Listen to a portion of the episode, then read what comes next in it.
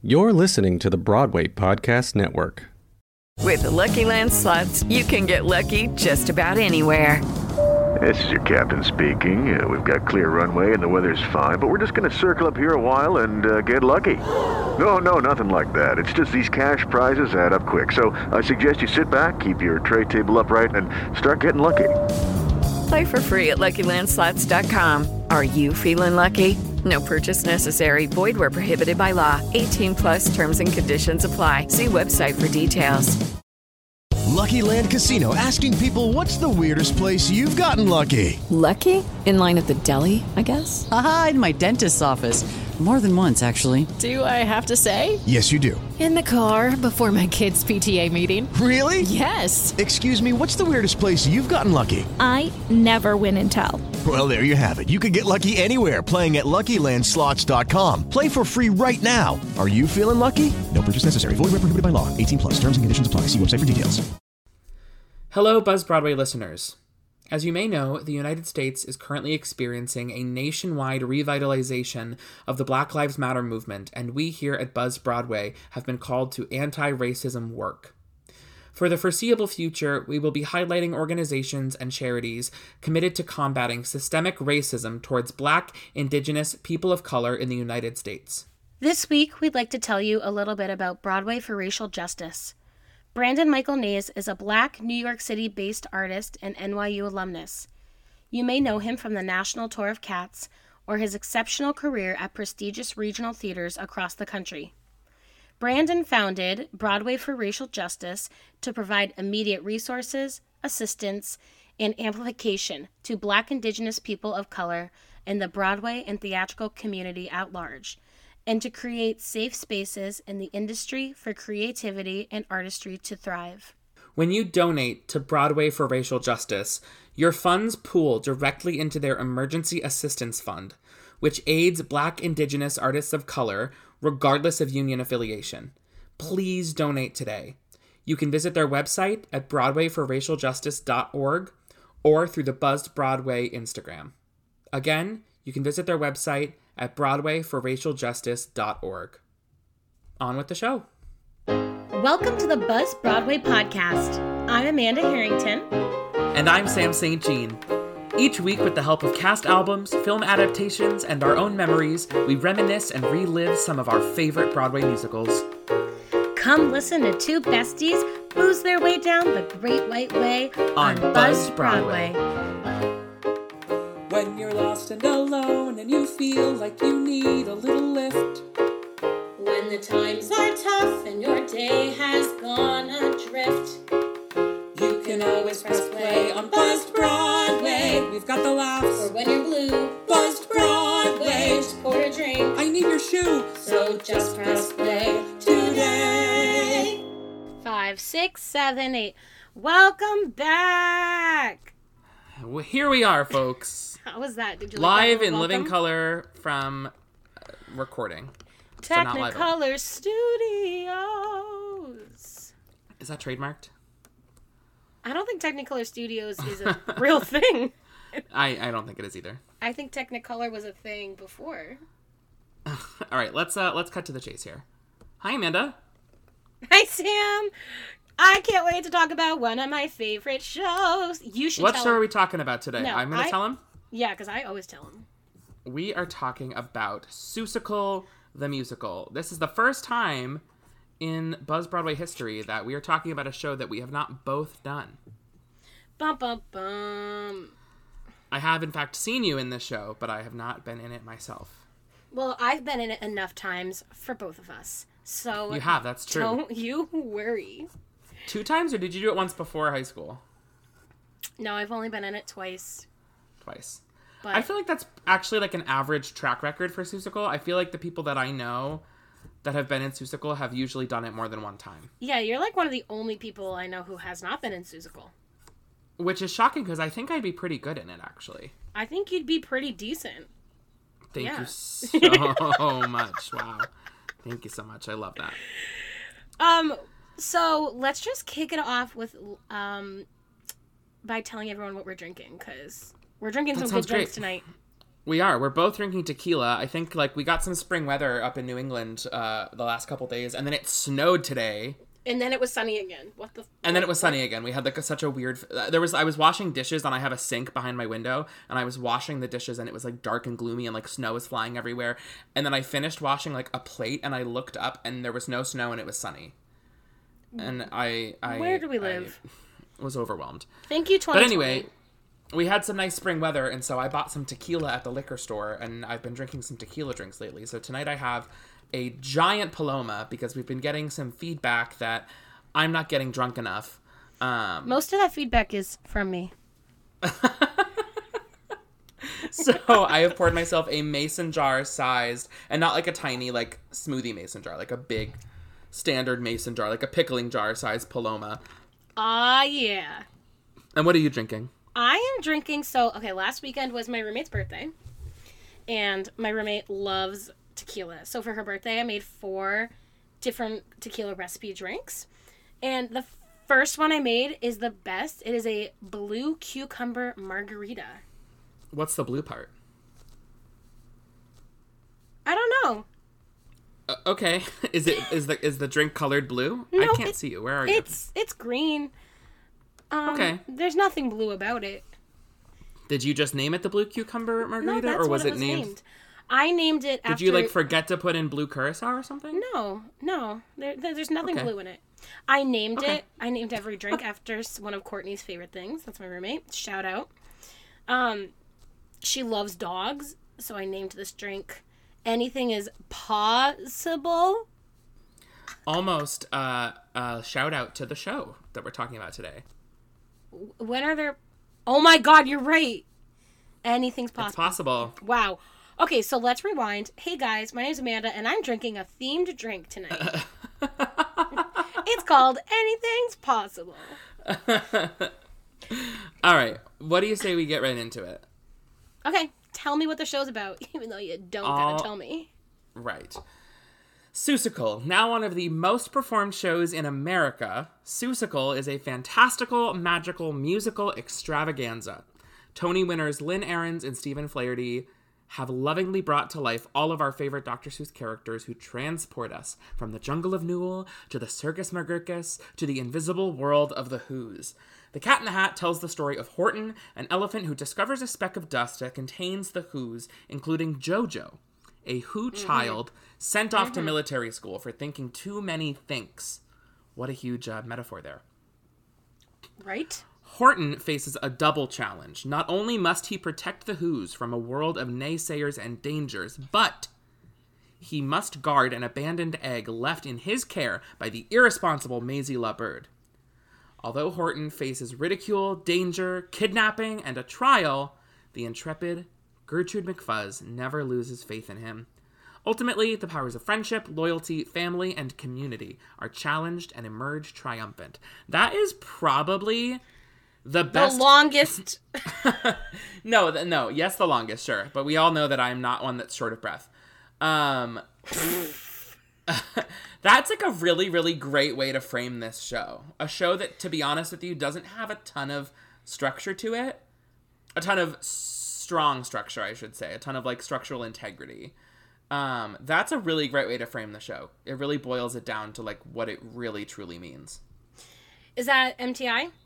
You better believe it, baby. I find it odd that they didn't mention the star character, though, Mrs. Mayor. So, I don't know. I don't know how much I love it. I can't wait to get into all of your Mrs. Mayor lore. I'm lo- very much looking forward to it. I played Um, like seven characters in the show. In addition to Mrs. Mayor, you didn't just play Mrs. Mayor? The first time I played Gertrude slash the bearded lady. That's right. At the at the circus, I forgot about that. I howled from the front row of our high Thank school you so auditorium. much. It's one of my favorite moments. Do you remember And that? then- Do you remember me seeing the show? We'll talk about that. I guess we'll talk about that later. Yes, because when you go and see shows that you know people in, you howl like a fucking hyena. My friends are funny. I like. I just. I do can't it. too.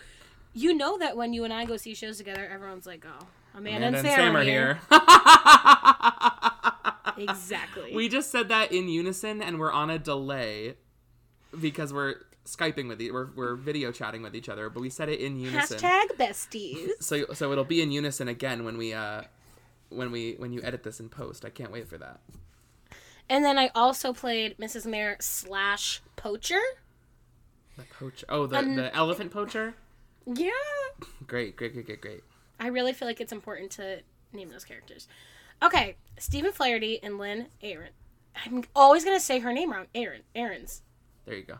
Ar- Aaron's. I don't know why I want to say like Aaron's because that's how it's spelled. Me neither. Um, I love them because they wrote some of my fave musicals. Uh, Stephen Flaherty, born 1960. Lynn Ahrens, born 1948. I'm just gonna talk about their collaboration because they're. I don't want to be rude, but their lives weren't that interesting to document. So, I'm okay with that. so I'm just really gonna talk about their collaboration. Sounds They good. met in 1982. Their first Broadway musical they wrote together was Once on This Island in 1990 So good. right? And they did other things before that. Like, have you ever heard of that kid show, The Emperor's New Clothes? Of course. Of course, that was their first little little dingy together. Love that.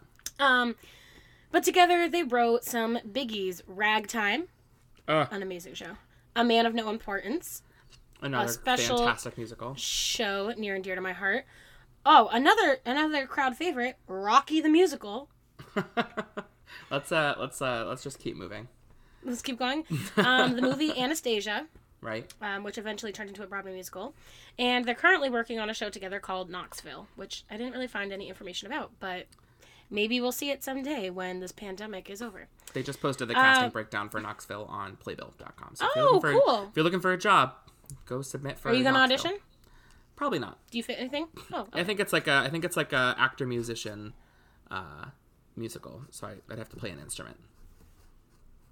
uh, if I remember correctly, you play euphonium, so I feel like you're right for this show. you could totally do it.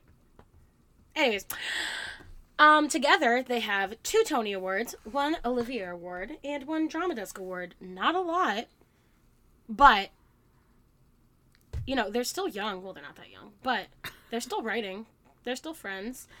Something I also want to point out about Lynn. Re- another reason why I love her so much.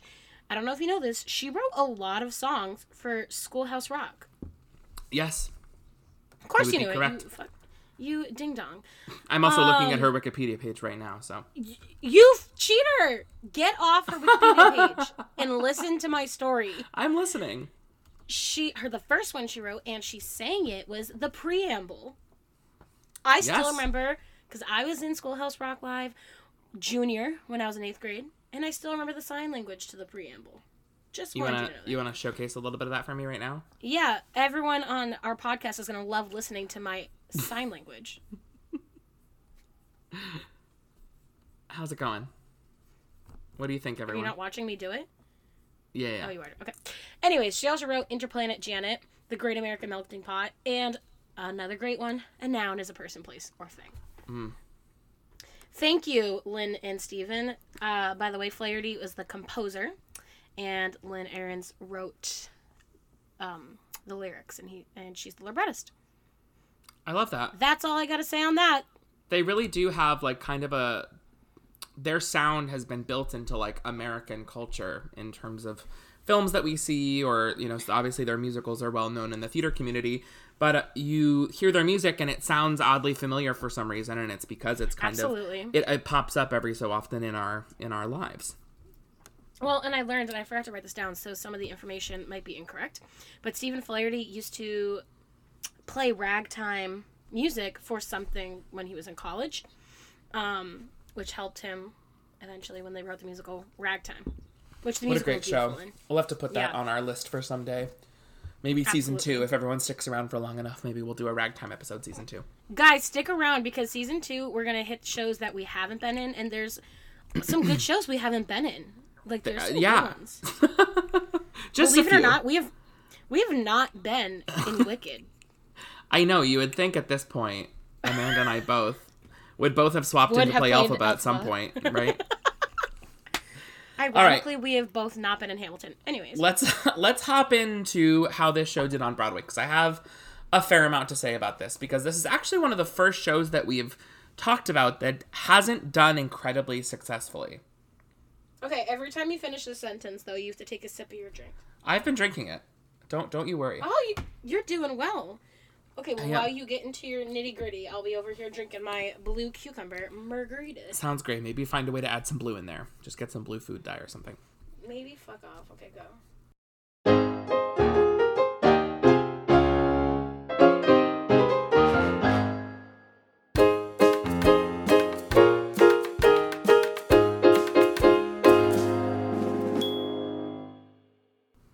So when the show was in early development, they actually brought in Monty Python's Eric Idle to be one of the first who read for The Cat in the Hat. He did a lot of uh, groundwork in the very beginning in developing certain parts of the show, along with the writers, with Aarons and Flaherty. And he created, he helped create a lot of buzz around the show. He sang the praises of the score, even stating that it could be the score was so good that it could be something that was performed at Royal Albert Hall, like a Sondheim show or an Andrew Lloyd Webber show after that first initial reading and the early workshops, they actually did a t- workshop in Toronto in 1999 with Andrea Martin as the cat, which I think is Yeah. kind of a shocking. I can't imagine what the show would look like if they had developed it around Andrea Martin as the cat in the hat. Obviously, she's a, an incredibly talented comedian, but I'd be interested to see how different the show would be with her at the helm. Wait, what is she? Andrea Martin, she's just a famed Broadway actress. She did like um uh Oklahoma. she she wait, did but what's that? No, what did you say? That um, she's a what? comedian. Comedian? Yeah, comedian, like a female comedian. You're putting the emphasis on the "an." Yeah, because it's spelled C O M E D I E N N E. What? Have you never That's a female comedian? Have you never seen that? No, Comedian, like Carol Burnett, a comedian. I've literally never. You could say comedian. It's like actor or actress. Like you can call an actress an actor. I just thought you were being a bougie actor, being like comedian, Well, that's how it's spelled. but you weren't. Okay, great. Keep going. So sorry to interrupt. Andrew Martin, uh, if, you're, if you're listening, we really love your work. Oh yeah, I love all comedians. So, after those initial developments and workshops, there was actually a lot of hype around this show. People were suggesting that it could actually be the next Lion King, attracting people to come to New York from What? all over the globe. Yes. Shut people were people were excited for Seussical the musical. I mean, Dr. Seuss was is and was such a staple in all of our lives growing up. Everybody reads Green Eggs and Ham. Everybody reads The Cat in the Hat. Everybody reads All the things you can think. Exactly. So there was so much hype generated around finally bringing Seussical to the stage. It actually created a bidding war between all these different Broadway producers who wanted to take ownership of the show. Eventually, the show wound up in the hands of good old Barry and Fran Weissler, um, who had just produced the very successful revivals of Grease in 1994. If you if you're listening to the pod, we just talked about that production and they also produced the 1996 uh, revival of Chicago, starring Ann Reinking and Bebe Neuwirth, which Ooh. obviously has done very well, as it's still running today, the longest-running American musical. Good job, Chicago. So the show winds up in the hands of the Weisslers. It opens on November 21st, 2000, at the Richard Rodgers Theater to unanimously negative reviews. what? the show did not do well on Broadway at all. And some of that some of the that some of that negative buzz started developing when they did their tryout in Boston the year before or earlier in 2000 like late 99 early 2000 uh, early 2000 so people from Boston were seeing the show reporting back to New York saying we're really not loving it it's not doing it for us there's something missing it's just not something's not clicking and that bad that- Something is missing from their souls. So the that those that kind of negative hearsay followed them back to New York. The show opens. It really does not receive good critique from New York audiences. The show attempted some stunt casting throughout their run and brought in Rosie O'Donnell for about a month. They ousted David Shiner, uh, poor guy, but they brought in Rosie, and they, it was actually a successful move by the producers. They did see an increase in ticket sales with Rosie at the helm of the show. Cathy Rigby and pop star Aaron Carter closed out the run. Yeah, he did. They Listen, brought sorry, the two Aaron of Carter them was in. the first they brought the concert I ever saw. you saw Aaron Carter in concert. First concert I ever saw changed my life. Wow, I can't name. I can only name one Aaron Carter song, and it's Aaron's Party. I want candy. That is not his song. That's a that's a '90s song that he took. That's over. how I beat Shaq. Okay, I do know that's how I beat Shaq. My God, there's so many slaps. So they they tried to pull the show up by its bootstraps several different times, and unfortunately, after 198 performances, Seussical closed on May 20th, 2001. Oh my Financial- God, we're at the reunion. Financial losses were an est- we've passed the reunion. What reunion? May twentieth. Oh, oh, oh, oh, oh! Oh. I thought you meant like reunion. I thought you meant like I thought you meant like you know how shows do like a 10 year reunion or like a 25th anniversary. Yeah. I was like, it's definitely been more than 10 years since they closed. I meant like the anniversary of its failure. Of the death. Yeah, yeah, yeah. Of the death of Seussical. R.I.P. so, producers spent an very large, not a, not a historically large sum of money, but the financial losses were an estimated $11 million, which is one of the worst Broadway flops of all time. Oh my god. Definitely not, definitely not the worst, but they did lose $11 million after they, they there was no way for them to recoup with only 198 performances. So while we're here talking about this, I actually want to talk about like what could have gone wrong, like why the show did not do well. Okay. And I think the first predicament that the show got themselves into was they tried to put too much into too small of a time. If you think about the yeah. catalog of Yeah. Dr. Seuss work, there is so much. He has written so many books. There are so many characters and personalities that can be fit into a two hour and 15 minute musical. And I think they just tried to do too much. The show originally had a mini musical within it that was the entire story of the Lorax. It added about 25 minutes to the runtime of the show. And it's already not a short show. It's not. And there are moments in Act 2 where, admittedly, it does lag. Yeah, there's too many. There's too many. I mean, but when you think about the show, there's not that many slow songs. Mm-mm. But there are some moments in Act Two that. it's also just the amount of characters, the amount of personalities that I think are tried to uh, be introduced. Yeah. I think a successful wanted to- show can introduce like maybe one, maybe two new characters in Act Two. Like a successful musical should only introduce one, maybe two new Mm. characters at the most. Okay. And I think that Seussical adds too many too late. Yeah. So that that little Lorax musical was cut, obviously, and is now actually a separate licensable musical that you can get from I think MTI as like a TYA show, which I think is Oh pretty funny. God. There was enough material in that in the things that they cut out of Seussical to make an entirely separate musical. Mm-hmm. So, like I said, the gossip in Boston really followed them into their New York run. That's part of why the show didn't do well. There was also a lot of staffing changes throughout the show, a lot of changes in the creative team. Catherine Zuber was uh, famed theatrical costume designer. Catherine Zuber was actually brought in to costume the show originally. She was fired somewhere in between the Toronto workshop, the Boston run, and the New York production, and replaced with William Ivey Long. And Frank uh, Galati was actually replaced by the choreographer's brother. Choreographer was Kathleen Marshall, famed Broadway choreographer. So her repla- uh, the replacement for the director was her brother Rob. Frank Galati was still to, like, draw a graph for me. Of all these of all these cuts or all of the family Yep. members. All the all the cuts. Sure, sure, sure. Yeah, yeah, yeah. If you um follow our Instagram, be on the lookout for our uh our spider. You're actually gonna do it? No, no, no, no, no, no. I haven't thought of the term spider web though in a very long time. That's we. What's that's how we used to brainstorm. Remember brainstorming Teach essays? middle school. Anyway, I do. enough with uh K through 12 education. We'll get to that later. So I also just found an inconsistent commitment with some of the design choices. There are set pieces that are so lavish, so over the top. The Circus McGurkus unit, some of the like the bathtub unit, things that are just like so huge and so dramatic. And then there's pieces of this the design that are so simplistic.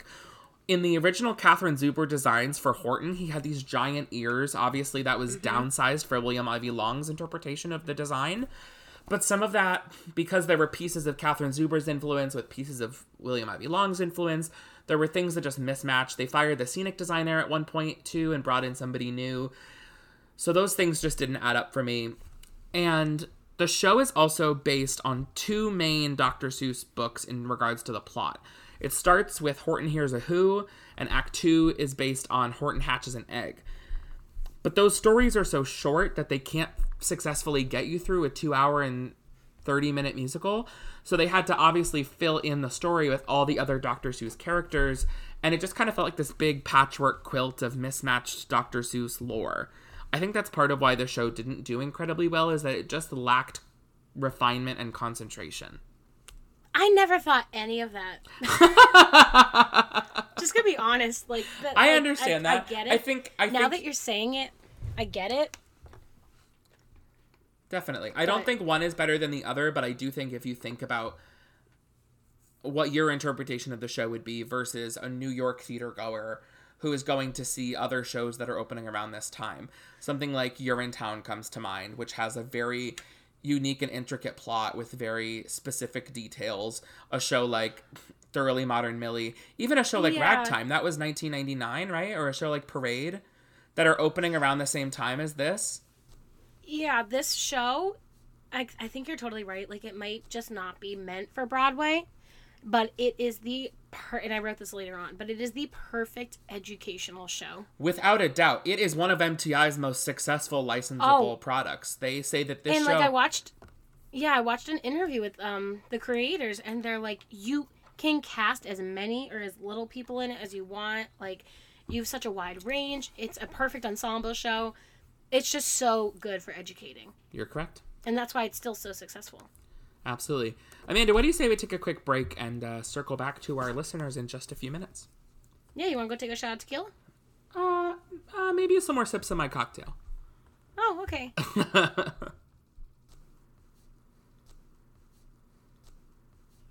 In a hot steamy bottle of bees oil.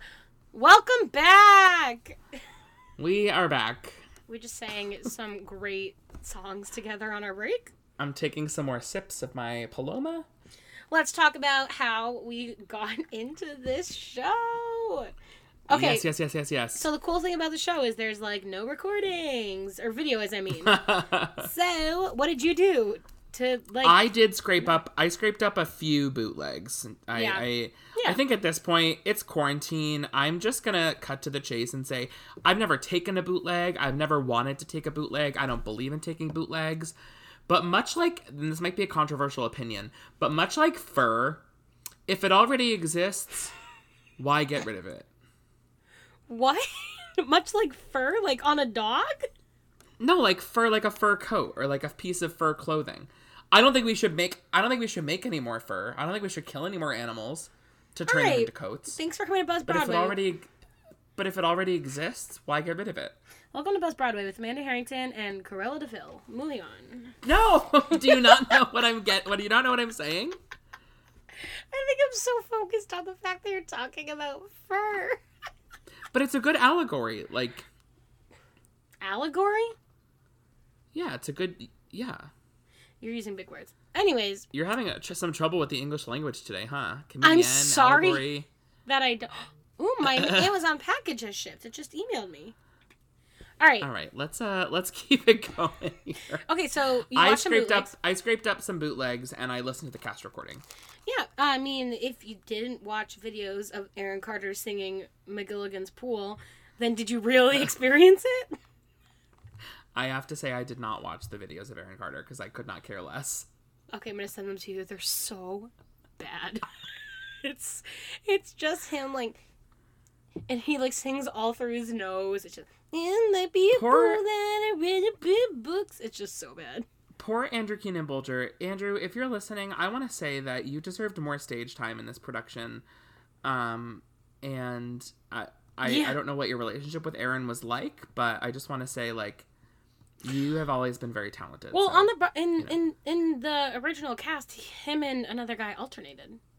correct. So Aaron Carter didn't did come on deserve- till the end. So Right, I'm just saying, like, if they hadn't kept Aaron in the show, Andrew would have gotten more stage time. Yeah, okay, I, I understand what you're saying. So I did the same thing. Actually, it's been it was really nice because, like I said, I've been on the show twice. So yesterday I drove 40 minutes to go somewhere, and today I drove 40 minutes to go somewhere. So yesterday I listened to the first act. sang my heart out as all the characters. And then today I did the same thing for Act Two. So happy for you. Thank you so much. I loved it. There's nothing better than like a nice long car ride and putting on a cast album. Absolutely. You know, you know. I I have every single day on that I've worked in the last two weeks. I have driven home singing "Waving Through a Window" on repeat. I So have yes, to I know exactly you, what you mean. this is so off topic, but so yesterday I was watching Ben Platt's live Instagram. and every two seconds, I caught because he's he's answering questions. Every two seconds, I go, "Can you mention our new podcast, Buzz Broadway? Can you mention our new podcast?" he never did. Of course not. I also was like, "Oh my god, like I have a friendship similar to you and Beanie Feldstein. Like, let's talk about it." I asked to be in his live Instagram. He said he, he didn't accept it. Anyways, Was he like letting people in? no, but he was answering people's questions, but they were more relevant. I tried. Love I tried to like slip in things about him into my questions. Anyways, off Sure, topic. sure, sure. If you're a if you're a celebrity and you're listening to Buzz Broadway, put us on your Instagram. Cheyenne Jackson, it's me. I just bought a cameo from you. We're friends now. You know my name and my mom's name. All right. If anyone's listening, uh, If Amanda anyone's listening, cameo of Cheyenne Jackson I just said that. for her mother's birthday. And Mother's Day. anyway. It was so sweet. Everybody should download Cameo. It is so cool. All right. So revisiting the show for me, it is fun. I had a good time listening to it. I've had a good time as an audience member at Seussical. I can understand why it's so entertaining for families and for children, but re-listening and revisiting the show, it's become more apparent as to why it didn't do so great for New York oh audiences. God, you're so. and I know you disagree. I know you don't understand. I think you need to be in it. You need to be in it in your adolescence to really get it. I think. sure. I think you're just missing something in your life, and it's having been a part of this beautiful show. As an adolescent. Yeah, I'm really glad everybody's listening Sure. to this podcast because I know you've heard Sam talk for about 12 hours. Here's the one where Amanda talks for 12 hours. Lay it on me. Um, here's my potpourri. How good do you think Seussical would be as a full length feature animated film? Like, I understand that Horton Hears a Who is already a movie, but Seussical the musical should be an animated movie. How good would it be? I'm asking you. Okay, I'm not asking. To be honest, I don't know. Also, as animated, like I just don't love an animated. I think an animated musical should be like an hour and a half, maybe an hour forty-five. Okay, if they cut it down, if they took out Alone in the Universes, and No, you have to keep that song. if they took out McElligot's Pool, Now, now you're onto something. yeah.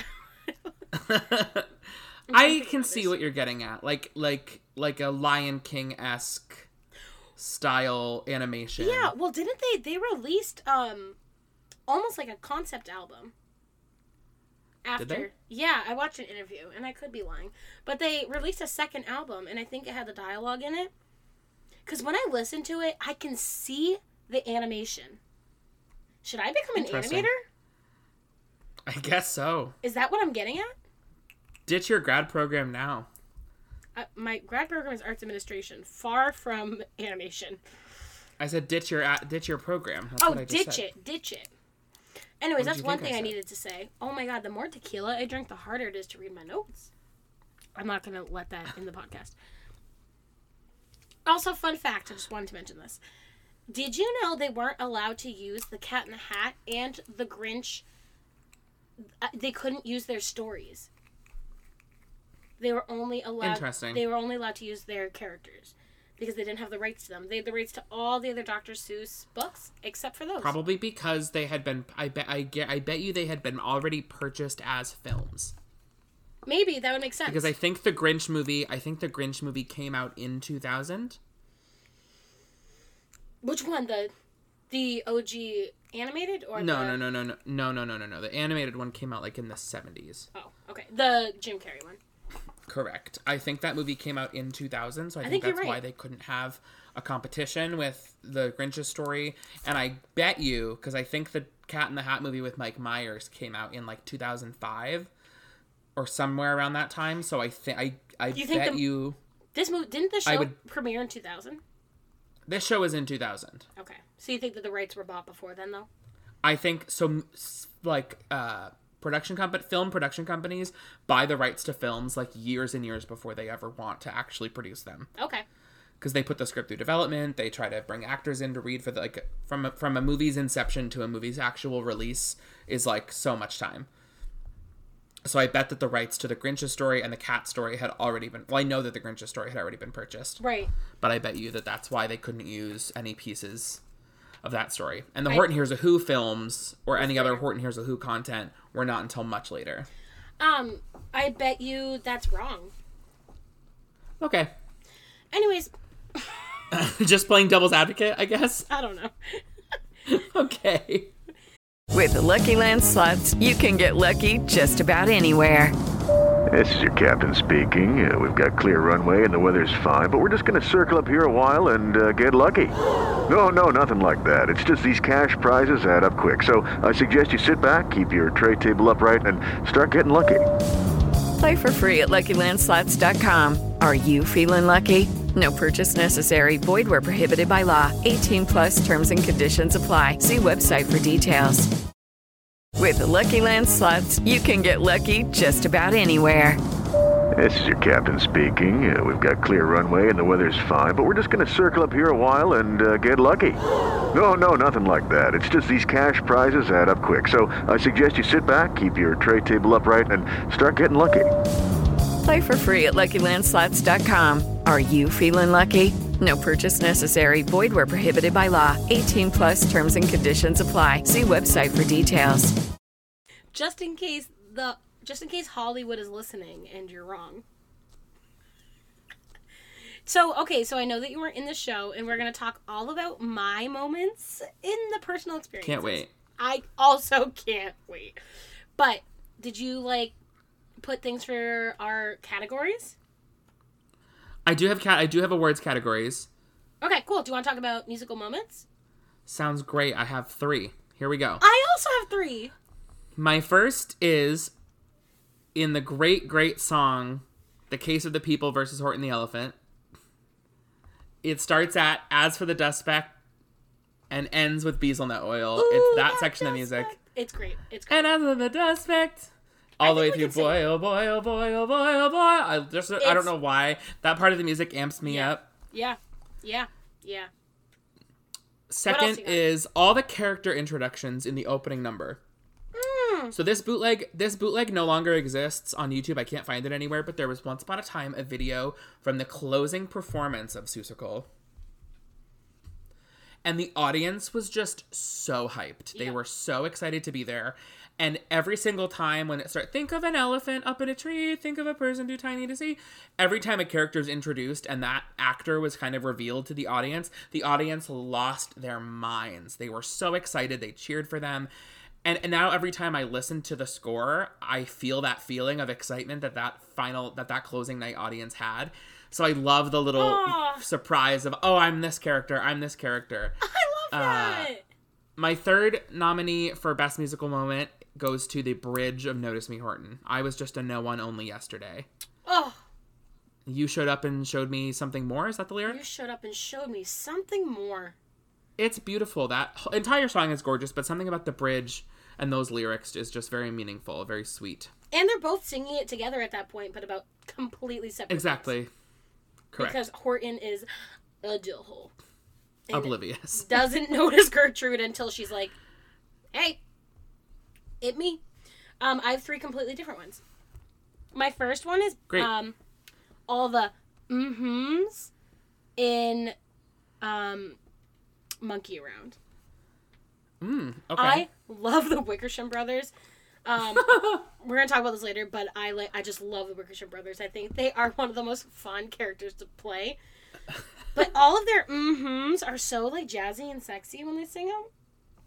So I feel Their that music is good. The music is very good. The harmonies, really, in all of Flaherty and Ahrens shows are beautiful. So, um, also, okay, so you know how you just talked about the people versus Horton the Elephant, starting from and as for the Dust Speck, mine is right before that for the criminally insane. yes, that low note from Yertle the turtle. so great. What was I gonna say? What does that remind me of? It has something to do with. We talked about it a couple weeks ago in another podcast. Don't look at your phone. Look at me. I'm not looking at my phone. Baloney. I know you too well. Listen to my musical notes. Okay, I don't know what it reminds me of. And then my third one is, and I think Okay. I'm moving on. oh, um, Why do you have um, um, um, tissues um, um, on your no, no, finger? No, no, no. It's because they're comfortable. Uh, but we'll hide over there to observe her. Yes, From from Phantom. yes, that's it. And I think we talked about this in the Phantom episode where I was like, We did. And as well, because I sang it. I sang it at like 18. Anyway, Yeah. my are those third. three? Were those three? Nope, Oh, that was three. two. Here we go. That was two. My third is, and I think it's because I sang this part. Um, the sync of I'm such a I'm such a dork. Is in the opening when they're doing the you think and think and think and think. And it's the And alto line. and think and yes, think and you think. know exactly what I'm saying, girl. And think and think and think. I love it. It's great. Did you sing that both times? You know I did. Uh, was I an alto? Alto. Was I an alto my first time? Probably not. I think I was more. I think I did sing alto though because music, but I don't know. Anyways, those are my three. Which one do you nominate for your number one? Hmm. Should we just say the People versus Horton the Elephant from Criminally As a whole Insane number? on? Even though that's Sure. not the category. That's fine. I don't care. okay, great. I don't. the latter half. The latter half of of People versus Horton the Elephant. Just Yertle the Turtle freaking turning it on. Who played Yertle the Turtle at GHS? Oh, we're gonna talk about it in a little bit. Okay. because both Yertle the Turtles I got to be with were fabulous. All Can't right, wait. we're going moving on to best numbers. What were the? I only have two. well. They are Amazing Mayzie okay. and Biggest Blame Fool. Wow, wrong, wrong, wrong. Okay. okay. so I chose Amazing Mayzie because I just think it's a such a fun number. She freaking comes in on that swing in the original production, like Evelyn Nesbit, and she lowers herself down onto the stage. I'm also just obsessed with the character of Mayzie. She is a gay man's dream. I was talking to Amanda before we started recording this episode. I think it would be so much fun if Mayzie was played by a drag queen, if she was like six four out of drag and then with heels on and the wig, she's like seven feet tall, standing over like a five foot one Kristin Chenoweth esque Mayzie. I can totally see it. It'd be. You mean It'd be it'd be hysterical. A Kristin Chenoweth, Gertrude. Did I say Mayzie? You sure Again. did. Over a five one Kristin Chenoweth sized Gertrude. Wow, that'd be so great. It'd be hysterical. Okay, my three. Look at me. I am looking at you. You're lying. I'm gonna make you stare at me this entire time. Thank you. That's what I want to say. My first. Nope. Now I'm nervous. I can't wait to edit this. Go. Are you gonna blink? No. And as for the podcast, ooh, that podcast. Okay. My first is having a hunch. Don't give me that face. anyway. What? Having a hunch is so fun. Next. Okay, but I have to say that it's because when I was in it the second time around, they used flashlights and it was so cool. It was just a very cool number. Um, my second, monkey around, and it's like literally a minute and twenty seconds or something like that. It's just so fun. The Wickershams have so much fun. They just like The who? the Wickersham brothers. The Wickersham. That's not what I How you just said. said that. Said. I hate you. And my third is, of course, the case of the people versus Horton the elephant. It's the best song in the show. Okay, so I feel like we're done that category. done. All right, let's lay on some acting nominees. Edwina. Edwina Spoonapple Acting Award. My three. I only have two, so you go. You as Gertrude. Oh my god, I was gonna say, if you don't say me, we're done. You were great, and it was like so. This was the show. We'll talk about this more, obviously, in the in our personal segment. But this was the first time I think I'd ever seen you perform. Like, really. Oh my I God, you're maybe saw you in some shows when we were like younger, like middle, middle school. Maybe. I went to go see you in like something at one It of our local count. community theaters.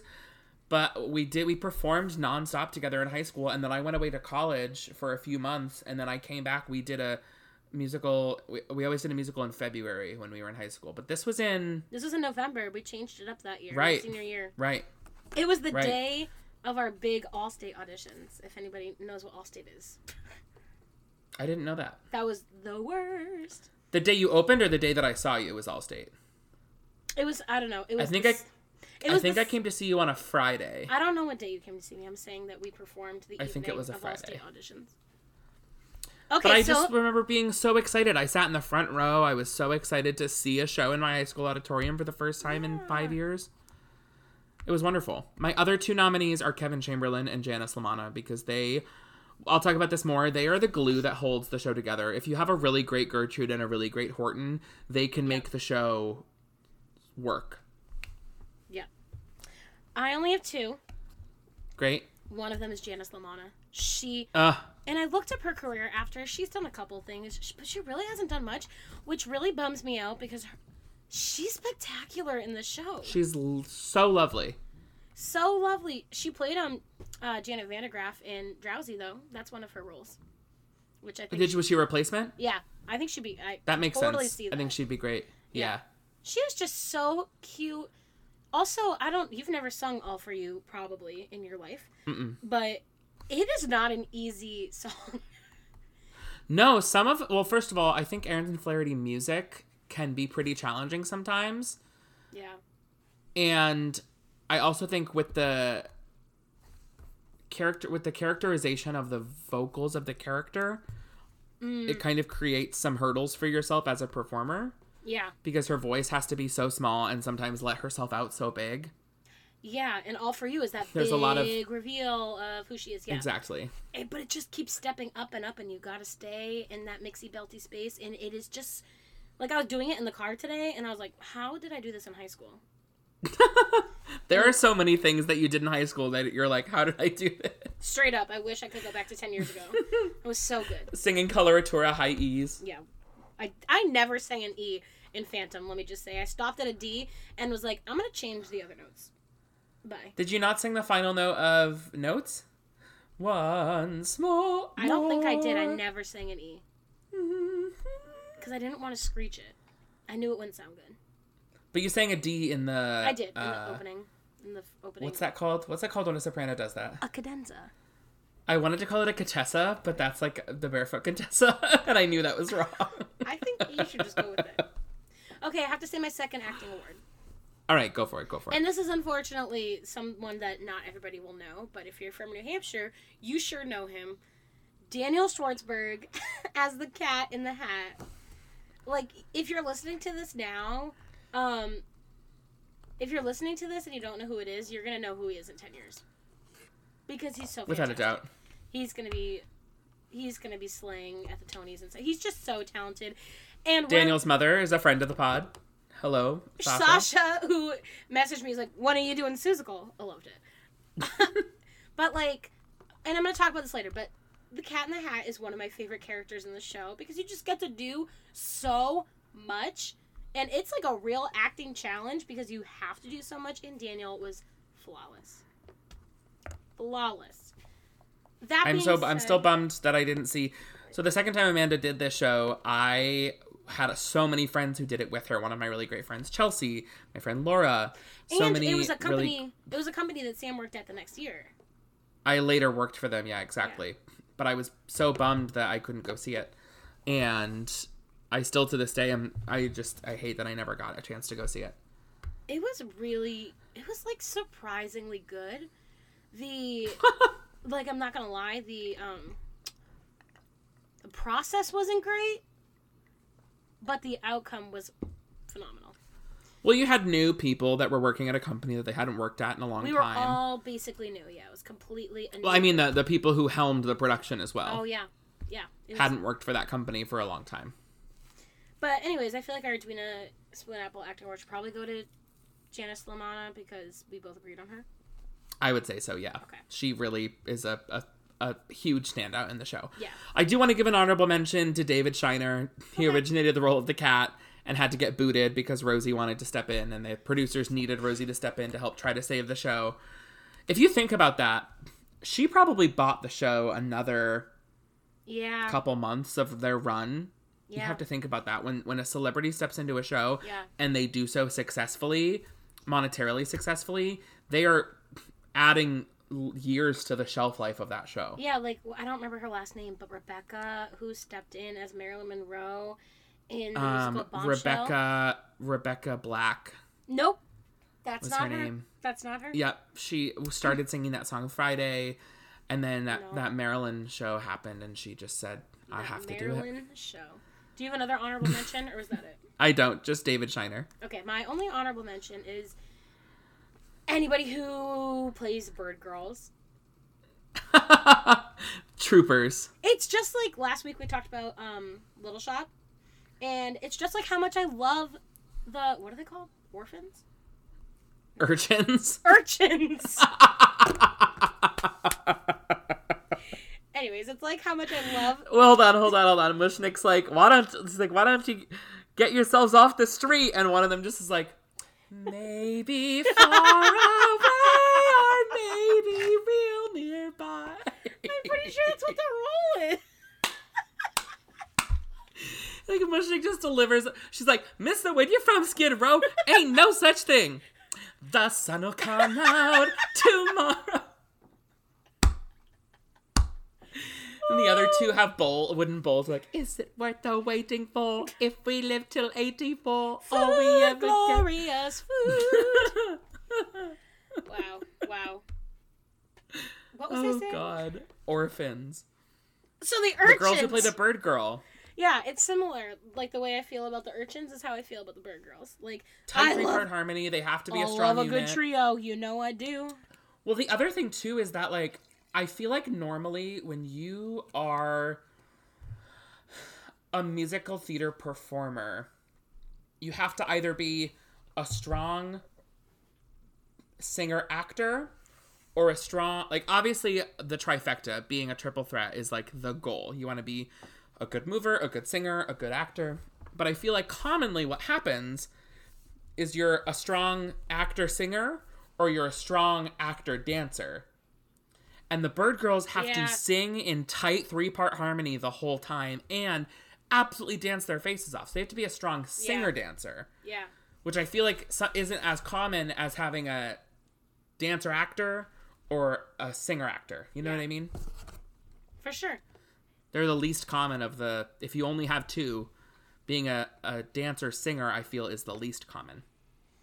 I feel like I'm a singer dancer, but I understand what you're saying. Really at heart. No, really at my feet. Um, who wins the show for you, Sam? I kind of said it already, but if if you have a strong Gertrude and Horton, they can really be the glue that holds the show together. So for me, the winner is a strong Horton Gertrude duo. it's not often that a romantic couple is the thing that holds the show together. I often find that usually a show is trying to have some sort of plot point, so they'll throw in like a romance to try to make the show work. Mm-hmm. But there's something about the charming, kind of innocence and endearing qualities that Gertrude and Horton have that make the show work for me. And I don't think that that's always so common. I have to say, this is jumping a little ahead, but all, so I was Gertrude my senior year of high school, and I never had a real stage kiss, and all I wanted was a stage Uh, kiss. lest we forget our Grease stage kiss. But we never not touched- our Grease stage kiss. What if you and I have never had a stage kiss, and I just don't think we ever would. I don't plan on it. No, I mean I don't plan on being famous like you, so I don't plan on being famous either. I do. I plan on you being famous. So does my mom. Anyways. Oh, so I just kept begging our director. I was like, "Can we just kiss at the end?" And he's like, "No." It's not that kind of show. Wasn't it Kyle? It sure was. We'll talk about that after. okay. Okay. My who wins is any actor who gets the opportunity to play the Cat in the Hat. You really love that role. I really do. Well, David Shiner, did you know he was a clown? He was a professional I clown. did. Like that was his job. So, like, I feel like it's just such a cool character for people to play. Well, he definitely brought that into the character. If you think about Andrea Martin playing the part or Eric Idle playing the part, It's so. Different. it doesn't really have that quality to it. Absolutely. When I was in high school, our Cat in the Hat was very like she was she was a dancer first. She was very physical, and that's like what really sold the Cat in the Hat. And I just Was not bad. So, so cool. She was great. No, I found her very she- entertaining to watch. Absolutely, absolutely, and I thought it was really cool for her to play that role because it was very different. So I just like the Cat in the Hat. I think it's just such a different kind of role. All right, let's talk about my life and how I lived Seussical. Lay it on me. Are you ready? Are you ready? I have many bullet points, not many. I think the reason Seussical means so much to me, though, is because one, it was my first ingenue role. I had never played that kind of character before, and Gertrude obviously is not a typical ingenue, but that's what she is. And it was my first professional role, the one like the first. It was. show, the first show Absolutely, that you actually got a be in. paycheck for. Yeah. Absolutely. I mean, granted, it wasn't Gertrude. It was Mrs. Mayor, but No. I played the hell out of Mrs. Mayor. The only thing I heard about from my friends who went to go see this production was that the highlight of the show was Amanda being a completely intoxicated Mrs. Mayor. I totally That was the highlight. Forgot about that. That you played her as a drunk?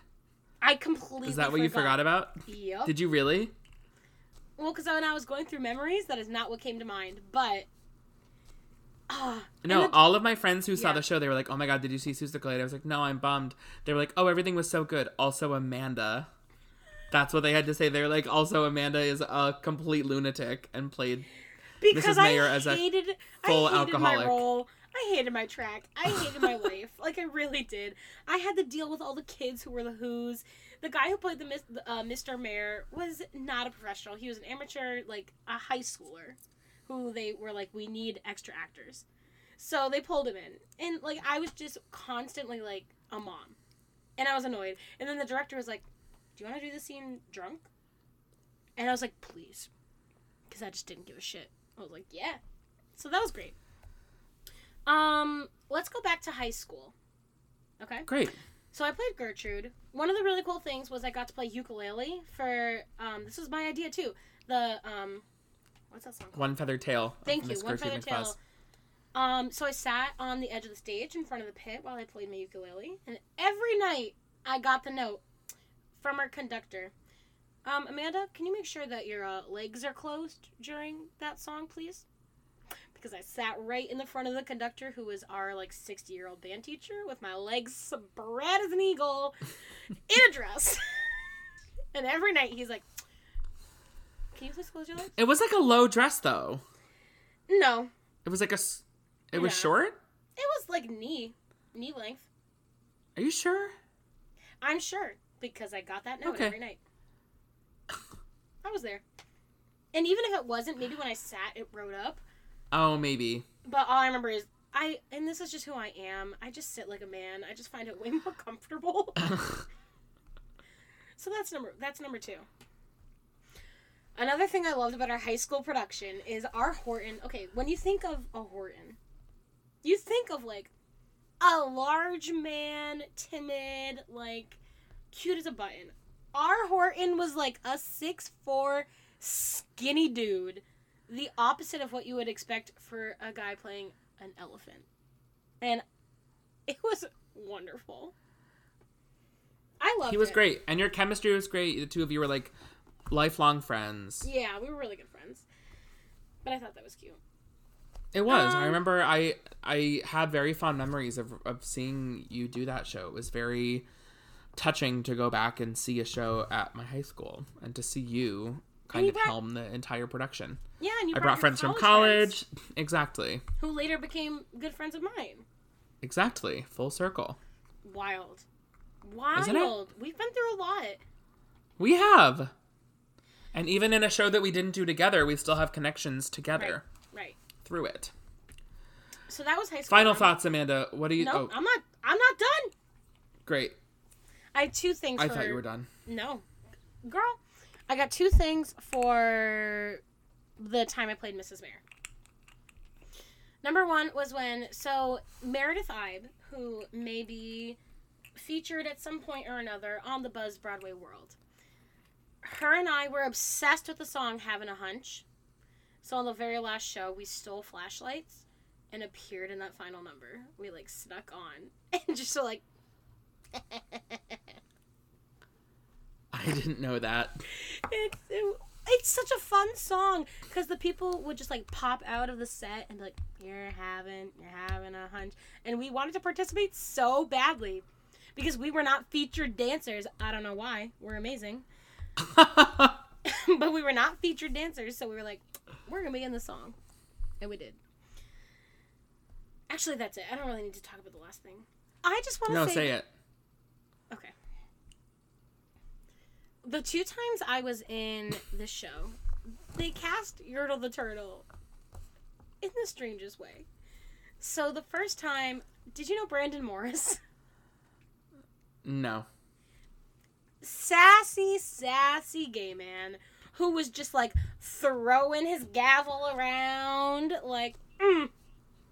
Anyways, so yeah, so he played the first one, and then the second one. I love him so much. Matt Alfano. Do you remember him? He played drums for us in Spelling Bee. You probably don't because we didn't really. But they.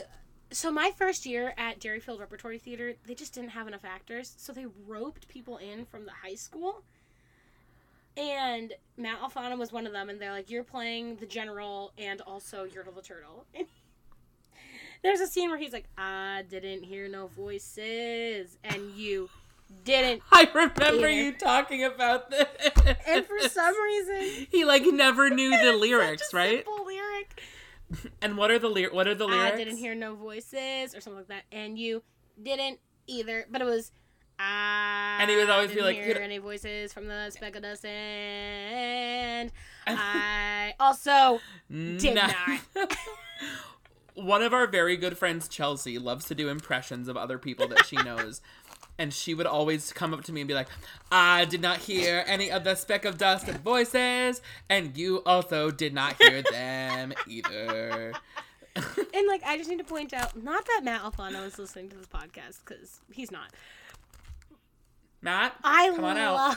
loved him though. Because also, so the guy who played Mr. Mayor was like his best friend. So the three of us would chill backstage, and I'm like this old college lady, and they're in high school. But they were so fun. And I would just make fun of him all the time. Anyways, so to the Turtle also has a special place near and dear to my heart. I love that for you. Thank you so much, Sam. I think you and I should be in the show together. I know you think you'd be a great Horton. But you secretly want me to play Mr. Mayor so that you can play Mrs. Mayor. I secretly think, can you imagine us as the mayors?